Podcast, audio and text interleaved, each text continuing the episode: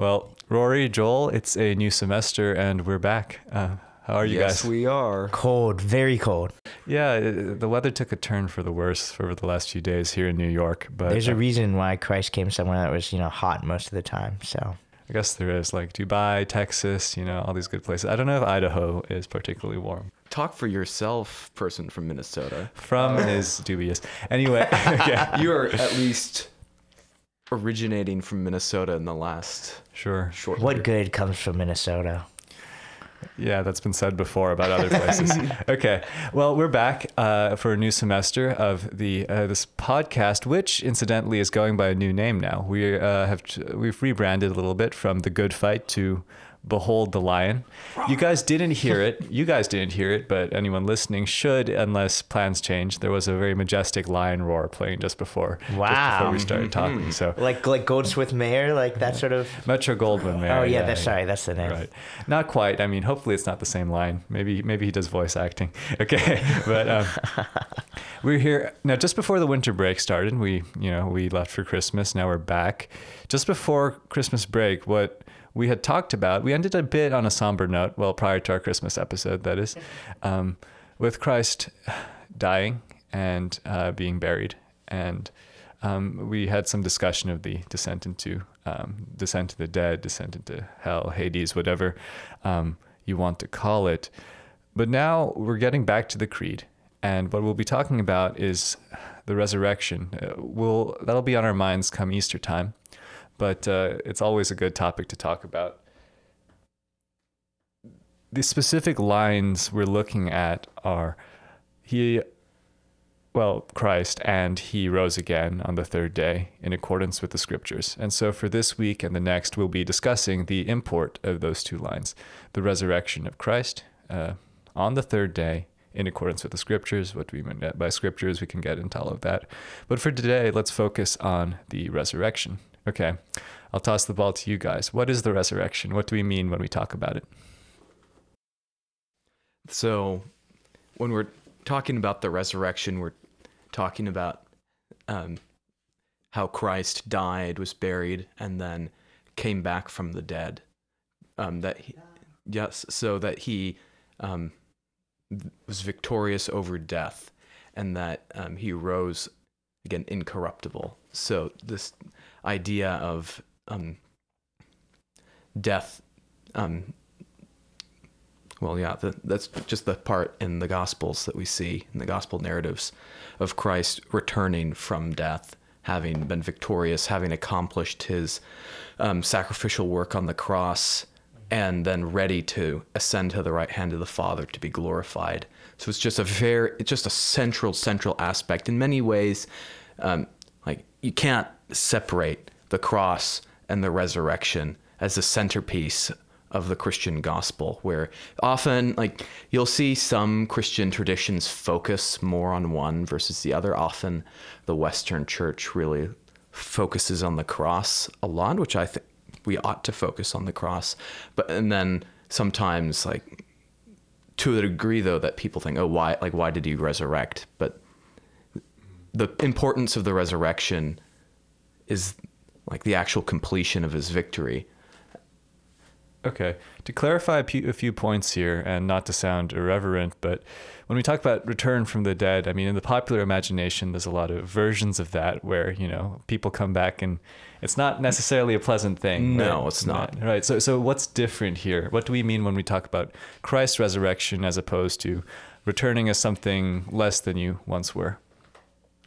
Yeah, it's interesting to compare uh, Christ's resurrection to ideas, you know, currently, right, about what, what rising from the dead might look like. You know, AMC's Walking Dead has now returned for its final season. So, for any of you uh, Walking Dead fans, you know, that's not really what we're thinking about. Um, um, or, you know, classic Frankenstein or, or something like that, or Mummy or, or whatnot. You know, there's a whole host of uh, weird ways in which people have imagined uh, uh, coming back from the dead. Um, but also, it's interesting to note that that's not really a uniquely modern thing, right? If you look at even in Christ's time, there are a few different theories about resurrection and how that might come about, right? Coming from different uh, Jewish groups, right? So the Sadducees for example, denied that there would ever be a Yeah. resurrection. Uh, the Sadducees were uh, one of the sects of uh, the Jewish groups in Yeah. Uh, in Israel at Jesus' time. specifically the ones that mostly controlled the high priesthood and collaborated with the Roman authorities. Right, And they right. also generally denied a lot of the prophets. They recognized the Torah alone, and they also uh, were not. They didn't believe in angels and demons. So they enj- they were kind of like the theological liberals of their day, deny, denying all this spiritual stuff. Yeah, they really um they really believed that with the death of the body, the rest of the soul, everything just decays at once, which was in contradiction to the Pharisees, right? You know, we all know the Pharisees always talked about uh, uh, by Christ in the Gospels, name dropped all over the place, uh, but they believed that at the end of of time there'd be a resurrection of all of the righteous souls, right? You see this even at um, the de- at passages like the death of Lazarus, right, where um, um, Lazarus's sister, right, says, uh, "Lord, I believe that you know all the all all the souls will be resurrected at the end of time," right? Um, when Christ asks her uh, uh, about Lazarus, um, so so there's a few different ideas, right? Um, but it's interesting to note that Christ's resurrection is different even from the uh, resuscitation, I guess might be a better word, uh, of Yes. Lazarus. That's a very important and the young girl, right? Uh, Jairus' daughter, right? In both those cases, they return, in a sense, to the ordinary way of life, the ordinary living. They continue, you know, being a daughter or, or being Lazarus, right? But when Christ returns from the dead, it's sort of something much more profound, which you see in all the Gospels when all the you know disciples are so puzzled, confused by his appearance. Uh, um, um, and he seems to be in, in multiple pace places. He you know walks through locked doors, right? Um, all sorts of you know fun little stuff. Um, but it's also interesting because there's a real material element, right? He's not some disembodied spirit. He breaks break, he you know breaks bread with the disciples, and on the road to Emmaus, he eats, right? He you know uh, Thomas is able to put his fingers in Christ's wounds, right? Very important. Um, so what you might say is that what the Pharisees thought would happen to all souls at the end of time in the person of Christ happened immediately, or, or maybe three days and after. yes and you see this across the different abrahamic traditions as well where islam affirms the final resurrection of the dead and the final judgment. Judaism orthodox judaism recognizes the resurrection of the dead. And what the new testament tells us is that christ is the first fruits mm-hmm. of that. And that it like you said it's not just a resuscitation of like oh the soul returns to this body of someone who passed away as much as the the final revealing of like the inc- the incorruptible like the res- restoration of human nature to something that is beyond death so something that is very it's a little hard to talk about because it's beyond what we even know will like it's, it's not really super clearly explained but it's the promise that's given throughout the scriptures of a, a final restoration Great. Yeah, you guys have all touched on some really important points. Uh, and I'd like to dig more into that. We've talked about, okay, this resurrection is different from common ideas about resuscitation, you know, the undead, standard things like that. Uh, it's, it's, he came back, he was himself, but he was more than himself in a way, or than he had been before in terms of his body. It wasn't a less than, it was a more than. Uh, it wasn't a uh, an escape from death so much as a defeat of death. He was a Yes. first fruits of an ultimate uh, resurrection at the end of time. Okay, so we've got a lot of those things going. I'd like to, us to talk a little bit more about that descriptively. What is the nature of the resurrection as we see it in the Gospels? And you guys have touched on it. Jesus appears to people. Um, he appears to the disciples. He appears to Mary. Uh, which Mary was it in, in the garden? I Uh, forget. Magdalene, I Yeah. believe, yeah. Mary Magdalene in the uh, in the garden of his tomb. He appears to the disciples, the two disciples walking on the road to Emma- Emmaus. Uh, what else? He's bodily. You've talked about that. Any any, any thoughts on that? Well, also, doesn't is it Paul who refer or is it in Acts that it's referenced that he appeared to five hundred other souls? So it's not even it's broader than just the close circle of disciples of people who were witnesses of his resurrection. Um, regarding um, the nature of it being bodily, um, I think that's at least for me that's one of the most mysterious aspects of it, especially when you look at how Paul talks about the resurrection in Corinthians, where um, when he says in chapter 15, verse 42, um, so it is with the resurrection of the dead. What is sown is perishable, what is raised is imperishable. It is sown in dishonor, it is raised in glory. It is sown in weakness, it is raised in power. It is sown a natural body, it is raised a spiritual body. Um, or then going a little farther down, the first man was from earth, a man of dust. The second is from heaven. As was the man of dust, so also are those who are of the dust, and as is the man of heaven, so also are those who are of heaven. Just as we have borne the image of the man of dust, we shall also bear the image of the man in heaven. And I tell you this, brothers, flesh and blood, blood cannot inherit the kingdom of God, nor does the perishable inherit the imperishable. Behold, I will tell you a mystery. We shall not all sleep, but we shall all be changed in a moment, in the twinkling of an eye, at the last trumpet. For the trumpet will sound, and the dead will be raised imperishable, and we shall be changed. And then uh, he sings that there's the gets to almost exultant right. song of death is swallowed up in victory. O death, where is your victory? O death, where is your sting? The sting of death is sin, and the power of sin is the law. But thanks be to God who gives us victory through our Lord Jesus Christ. So, I, as far as the nature of the physicality of it, I, this is something I've been meditating on and thinking of how there's still like he is still raised with a physical body, yet imperishable, yet incorruptible, yet even spiritual in a sense, where, as Paul discusses, yet it is a glimpse of the future glory to come that is wholly other from what we can currently see around us it's it's very interesting. It can be the subject of a lot of you know fun little questions, Absolutely. right? Is, is, there food in heaven? Like you know, Christ eats bread. Um, do you have to use the bathroom? Like just all sorts of fun questions. Um, but but it's really interesting, right, to notice that unique Christian element of the importance that the material body plays, right? This was also a strain of what the resurrection might be like in you know classical Greek thought, right? You know, as a classics major, feel free to weigh in here, you know, with your specialties. But um, roughly, as I understand it, right, the importance of the soul and then becoming free from the body in a lot of ways, right, casting aside um, the uh, the lower right uh, uh, uh, uh form, right, and, and just stressing the soul above all. But in Christianity, it's like markedly different, right? There is uh, there is no real ultimate separation of the soul and body. Rather, it's an ultimate unification. And nowhere is there clearer is this clearer than in the resurrection of Christ. Absolutely. Right? His his his physical ca- characteristics are mentioned time and time again as so mm-hmm. important.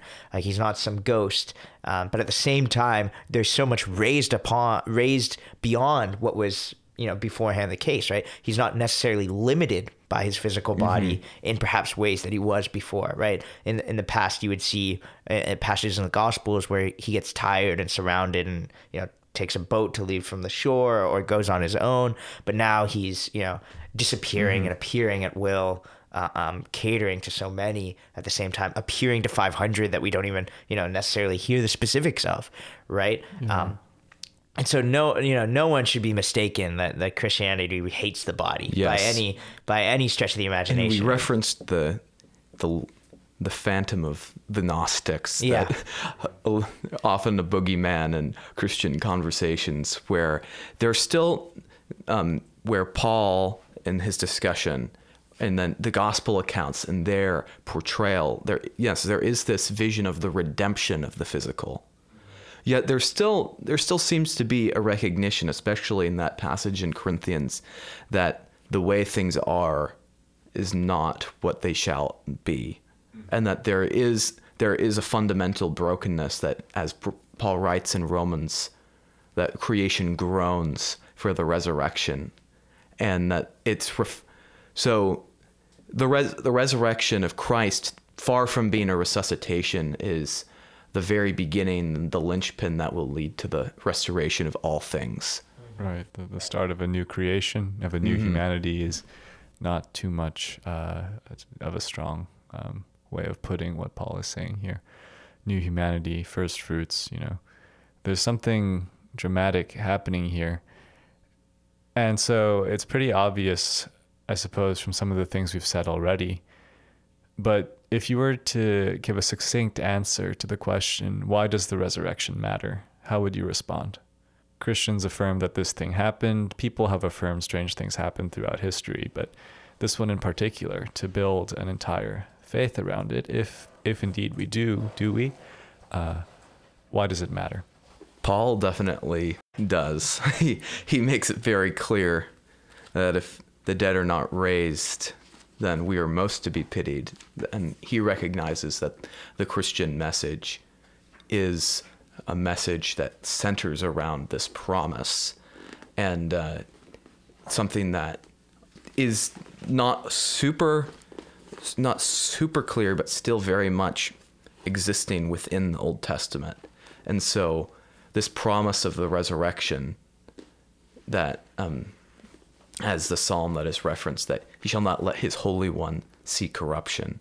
And how um, as job says in my flesh i shall, see god. That there is this like prior to the final um, coming of christ in the jewish people this hunger and looking forward to a very unclear but still present hope of the restoration of all things and the uh, the resurrection of the dead, where there will be final reconciliation, that final justice will be dealt, and that's why I think the resurrect, the final resurrection, is so tied with Judgment Day, and you can see this outside of Christianity too. Like if you look, read the Quran, it's just like the resurrection and Judgment Day are the things that are constantly paired together. That there's even there, there's like I I think the Quran has a very very limited understanding of what that's supposed to be um, as a Christian, but there's still that understanding of um, the resurrection is that promise of the final reconciliation, the final deliverance of justice. Right. I really like that point uh, because I opened this and somewhat jokingly referencing popular conceptions of, you know, stories of return from the dead, you know, your standard ghost story, whatnot. But something that struck me is that across cultures, these stories of return from the dead always operate on the premise that there is some sort of unfinished business. When we mm-hmm. die, we leave loose threads behind There's us something still happening. something's still a something's still happening but b you know there's this sense of you know when i die and you know there's an injustice that's been done something's been done there's this sense that you know there's unfinished business that needs to be tended to. And the christian response is that that is tended to but it's like almost an expression of faith in the god who you know will um, will be the final just judge and will you know reward. You know it seems a basic problem i guess what i'm saying throughout the old testament in particular is why do the wicked prosper Mm-hmm. why would the um, why would the righteous suffer in this life and even die in that suffering uh, yeah, even die but in- still the ultimate promise of justice that Mhm. God is will not um, will protect the righteous and will punish the wicked. right and the resurrection is the ultimate fulfillment of that in the resurrection is so crucial, right? You know, you mentioned Paul, right? Paul puts it just extremely bluntly in in First Corinthians chapter fifteen, um, verse seventeen, right? And if Christ has not been raised, your faith is futile, and you are still in your sins, right? Yeah. Like, I mean, that, that- that's pretty blunt, right? No, Like, this the- is all nonsense. If- right the resurrection is like the fulcrum of, of the christian faith in a lot of ways um, why is that well uh, because if christ didn't rise if christ wasn't the first fruit of this new resurrected life right then his claims to be you know speaking and acting in the person of god would be invalidated. And if that's invalidated then the trinity as a concept doesn't really make a whole lot of sense. If christ isn't acting in the person of god without the trinity you don't have the holy spirit and all speech about the holy spirit is really you know uh, uh, non uh, not really useful or pertinent or accurate, right? With no Holy Spirit, there's no uh, there's no church, there's no sacraments, there's no scriptures, right? Everything everything that we've mentioned up to this point in this in the creed and everything that will follow is kind of almost in, entirely overturned on its head. And you see this also in just the proclamation of the gospel in the book of Acts, how it's the proclamation of the death and resurrection, and the lordship of Christ is flows out of that, where um, in Acts chapter two, with the coming of the Holy Spirit and Pentecost, he um, Peter stand, um, stands up in Solomon's portico and says, Men of Israel, hear these words Jesus of Nazareth, a man attested to you by God with mighty works and wonders and signs that God did through him in your midst, as you, you yourselves know. This Jesus, delivered up according to the definite plan and foreknowledge of God, you crucified and killed by the hands of lawless men. God raised him up loosing the pangs of death because it was not possible for him to be held by it. And then goes on to reference the um, the promises of the prophets in regards to the Messiah and how this actually is a part of God's plan for his Messiah um, to ultimately redeem his people. That he's not just offering redemption from certain woes of like, oh, we'll have an earthly kingdom, but from the very fundamental woes that have beset all of humanity in sin. And then Paul also, when he's on trial before the Sanhedrin, when he's on trial, um, in later in the book of Acts, he says, "I am on trial for the resurrection of the dead. That this is the thing that I am holding to, which is the faith faith of my fathers, the faith of." Um, like that Christ is the fulfillment of the promises that God has given Israel. Right. So, I mean, Christianity, in terms of symbolic imagery around the world, is known as the religion of the cross, but, you know, very much so it is the religion of the empty tomb. I guess an empty tomb is just hard to make a representation of. it on top of. I've seen representations. Sometimes it looks a little lame. Like, Yeah. it's like, what exactly is this? Right, right. Like a It's- yeah, it's hard to represent. It's hard to. The, the cross works Can't easy really as a symbol. draw it on the sand like it, it'd take a lot more. I think I think Protestants tried to get around it and indulge their iconoclastic tendencies by using an empty cross more often than a. right, right, right. Then we can have like the best of both worlds. right, right. He didn't mm-hmm. stay on it. Is is the point? But yeah. So the resurrection clearly does matter. But I guess my question then is, when we look at history, when we look at our lives, does it does it matter? I mean, here's my here's my thought process. If someone I knew, a relative, someone um, died and then came back, I would not be able to stop talking about. it. right? Uh, when you're spreading the faith. But Christianity was known even by its earliest um, Jewish skeptics as the, the the religion of the resurrection, right? Um, and that was one big marked difference, uh, unique quality that was you know both uh, very extremely helpful in separating it. But also sometimes you know served as an as an obstacle, right?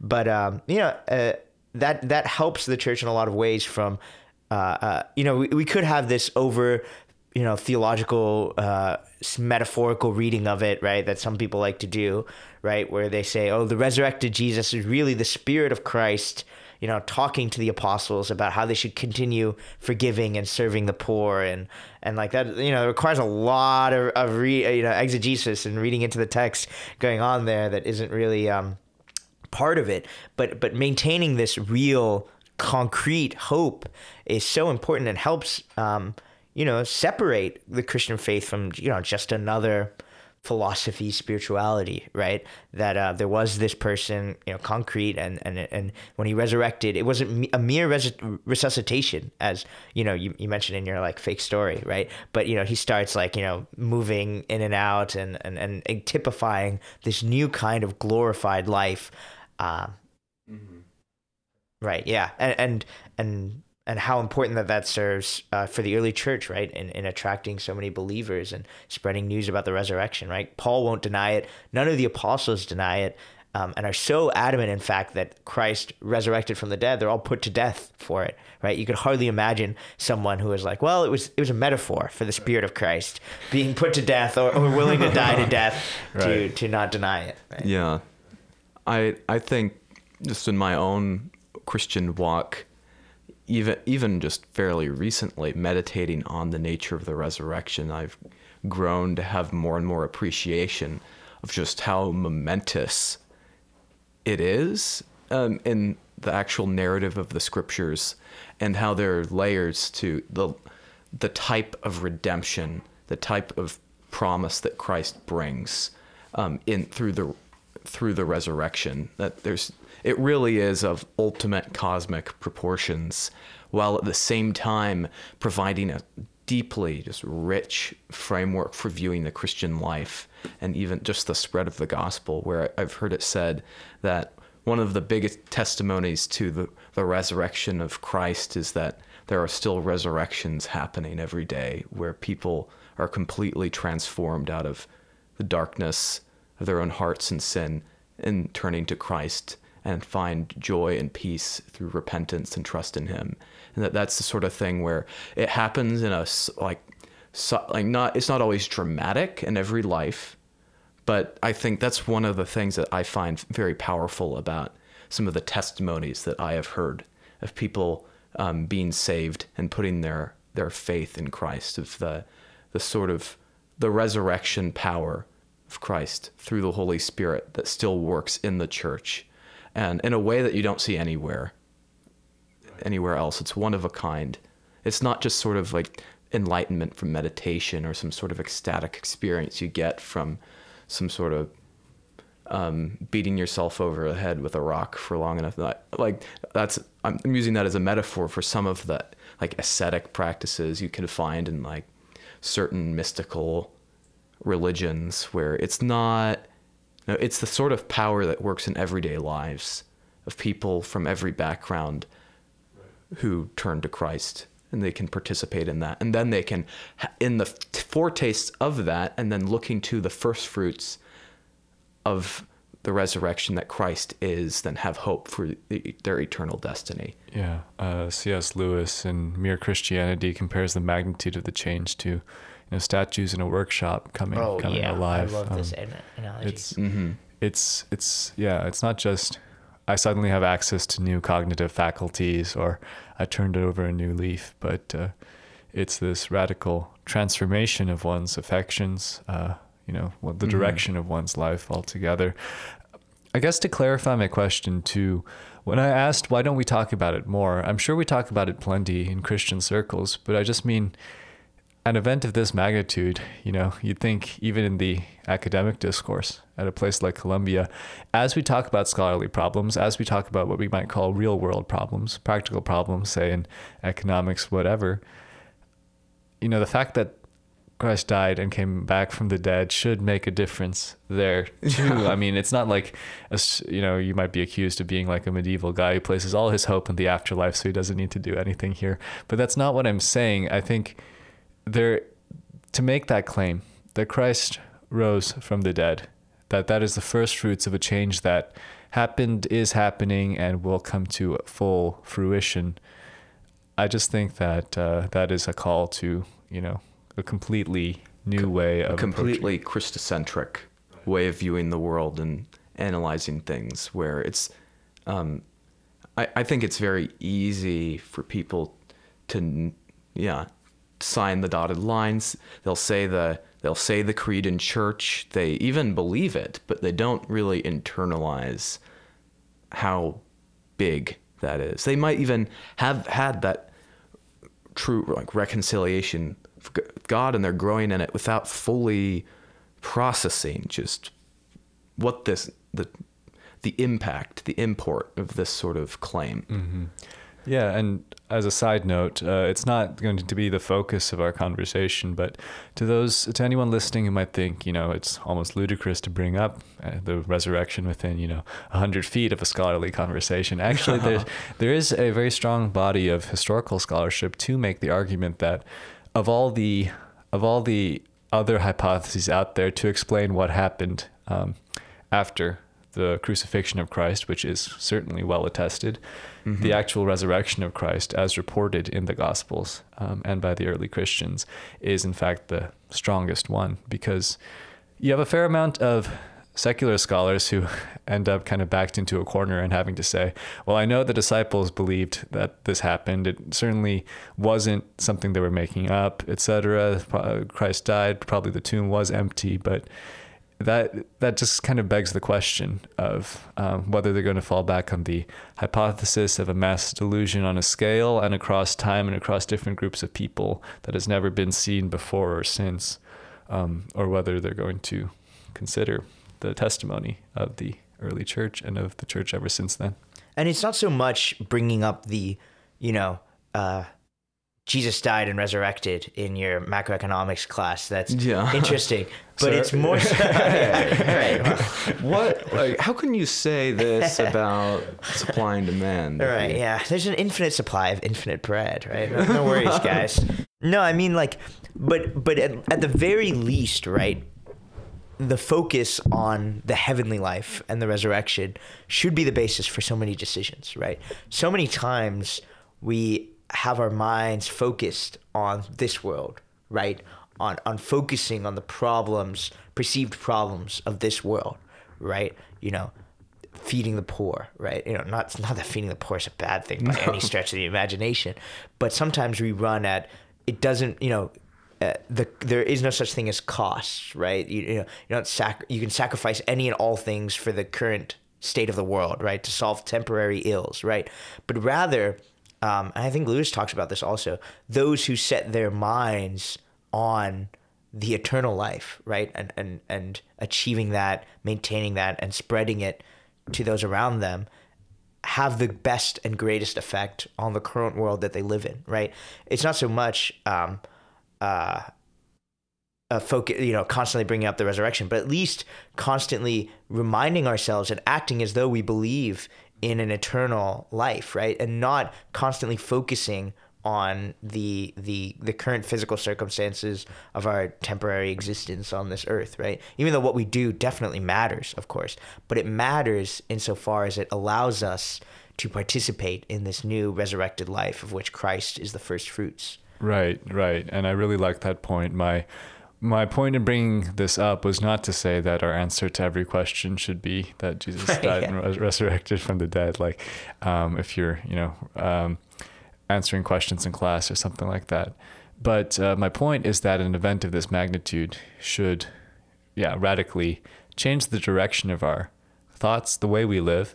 That, uh, yeah, if we say we believe it too, uh, even if we do have a chance to bring it up in some sort of historical discussion or whatnot, um, it kind of undermines our credibility if we don't live like we think that actually happened. And so my, my final question would be, how does the resurrection, you know, play a part in our individual lives now? And you can answer that from personal experience, from scriptures that are relevant to it. But what difference does the resurrection make for me now? Well, we can look at the, the resurrection has its significance for us now in context of the entirety of Christ's life and the context of all salvation history, which we are a part. So the resurrection is the vic- is victory over death, which we will then participate in through Christ ultimately. But also, and I was talking about this already about the way that certain things in our life are to imitate and or even foreshadow that final hope that we have as to die um, dying to sin and living to God or um, like basic just the entirety of our lives ought to be modeled off Christ's life and his his time on earth his suffering death burial and resurrection and um, it's to ask oh, what what sort of practical import does that have it's it's almost hard to know where to start because it's the when you're talking about the very heart of the Christian faith of Christ's death, burial, and resurrection, and His um, deliverance, how He delivers us from sin and death, and gives us eternal hope. That's going to fundamentally transform every day of your life if you look to that in actual faith. Yeah, it's, it's with the language the New Testament talks about it, you know, new birth. Imagine going up to someone and saying, "At some point you were born. How did this affect your life?" You know, it's like Yeah. that's that's the it's- that's, that's the Like, magnitude. uh, uh, I guess it was pretty impactful in my Right. life Yeah. that I was born. right, right. I remember we were um, at the Catholic Center last year, and we had an interesting proposal where someone phrased a hypothetical, right? If you could know, if you know, for certainty, right? You can know everything that you know now, right? God is real, all that, you know, nice stuff, Scripture, Christ, Trinity, all that. But you knew that heaven or that the resurrected life didn't exist, right? Like, how might that change your perspective, right? And uh, very quickly, we got a large contingent of people who were like, "Yeah, I'd become a hedonistic, right? Like a pleasure seeker, right?" And, and Paul mentions this, right? He says, um, "If the dead are not raised, let us eat and drink, for tomorrow we die." Right? If if all we have is this life, you know, with all its uh, suffering and unfortunateness, right? Um, it, it becomes very easy to get very pessimistic and, and hedonistic, right? And and to realize how big of a of a difference it makes, right? That there is a real, you know, resurrection, right? And not to say that the people who are like, oh, I become hedonistic would have like abandoned their belief of God because you know he didn't reward them in some way for their for their goodness, but but more so it wasn't. I it wouldn't be you know it, it wouldn't feel right, right? It wouldn't be personally convincing, or the resurrection just makes it was more so to stress the huge difference that the resurrected life makes, right? This uh, hope to participate in the one, you know, true loving union and to be united to Christ and, and in, in the Trinity in that way is so important, right? And, and is, should be at the forefront of our minds, right? As it may have been for that contingent, which I may or may not have been a member of. So maybe I'm patting myself on the back I- a little too much here. I remember yeah. Okay. Were learning there? about this Right. conversation. I wasn't. I wasn't there when this conversation started, but I was kind of confused. Like, Yeah. What? What's this? Yeah, it was such a about? it's such an insane hypothetical. But you know, all that aside, to, to to point out the fact that the resurrection, you know, can, should, and, and does make a difference in, in how we act, right? yeah. And and especially how we treat suffering in this life, right? Because we can look at suffering, right, as a as a you know sometimes as a test, right, or like uh, like real opportunities for difficulty. But the way in which you know the real Christian attitude towards suffering ought to be an occasion for joy, right? This is an opportunity Count it all joy when you meet various trials. Right, exactly right. Um, when I when I embrace this suffering, this suffering is an opportunity for me to grow closer in sharing in Christ, especially one day in the resurrected life. By these sufferings, right, I can I can attain that that everlasting love. And this too is why the body plays an important part in the resurrected life, right? Um, I forget which saint it was, but but some saint was talking about how uh, um, uh, um, how our soul in, in heaven longs for the body by which it endured sufferings to achieve heaven, and until then does not feel complete. Right? It's sort of like a mystical language way of talking about how important the eventual unification is. Right? It's like nice little poetry. Um, but yeah, it's just it's it should be a huge motivator uh, in all that we do. That's really good. I think, yeah, uh, to put it another way, the resurrection, the hope of it, which received, you know, its first confirmation, its first fruits in Christ's resurrection, is the fuel for our Christian life. Because otherwise, why would we not store? Why would we store up treasures in earth rather than tre- uh, treasures on heaven Right. in heaven rather than treasures on earth, as Christ calls us to do? Why would we turn the other cheek? Um, and r- right it would seem senseless almost because if that was all we had and all the all the things we go after now are all there is, Mhm. then why not go after these good things now because they're not all bad things Mhm. and so uh, uh, w- and to i think what really drives that point home rory is that passage you were reading to us earlier from uh, 1 Corinthians 15, which ends with Paul's exultant, you know, quotation from Isaiah. Uh, he says, "The sting of death is sin; the power of sin is the law. But thanks be to God who gives us the victory through our Lord Jesus Christ." Then immediately, therefore, my beloved brothers, be steadfast, immovable, always abounding in the work of the Lord, knowing that in the Lord your labor is not in vain. Your labor is not in vain. And right after that, he goes into talking about the logistics of giving offerings at church.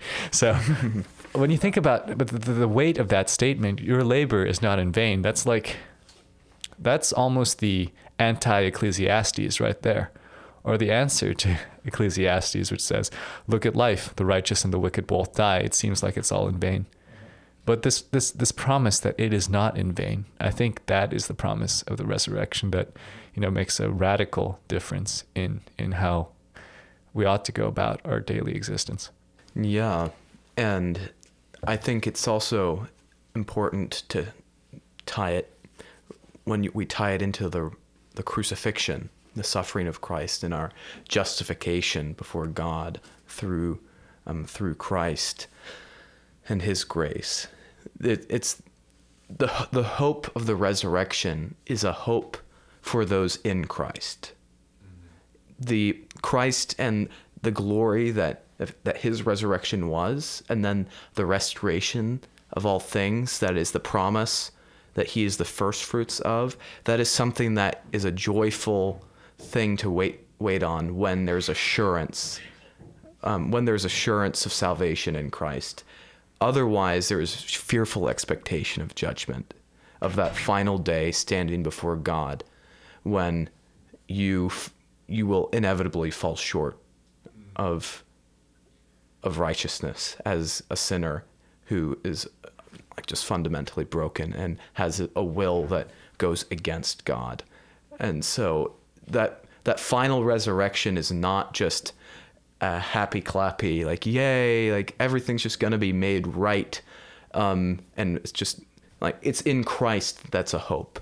It's in Christ alone that we can look to that an eager expectation and joy and then and that's why we can actually we ought to be driven to really seek to share that hope with others where for whom that resurrection would not be a hope. Mm-hmm. if if that day came tomorrow it would not be a hope and a joy for those who are not who have not turned in faith to our lord. Right.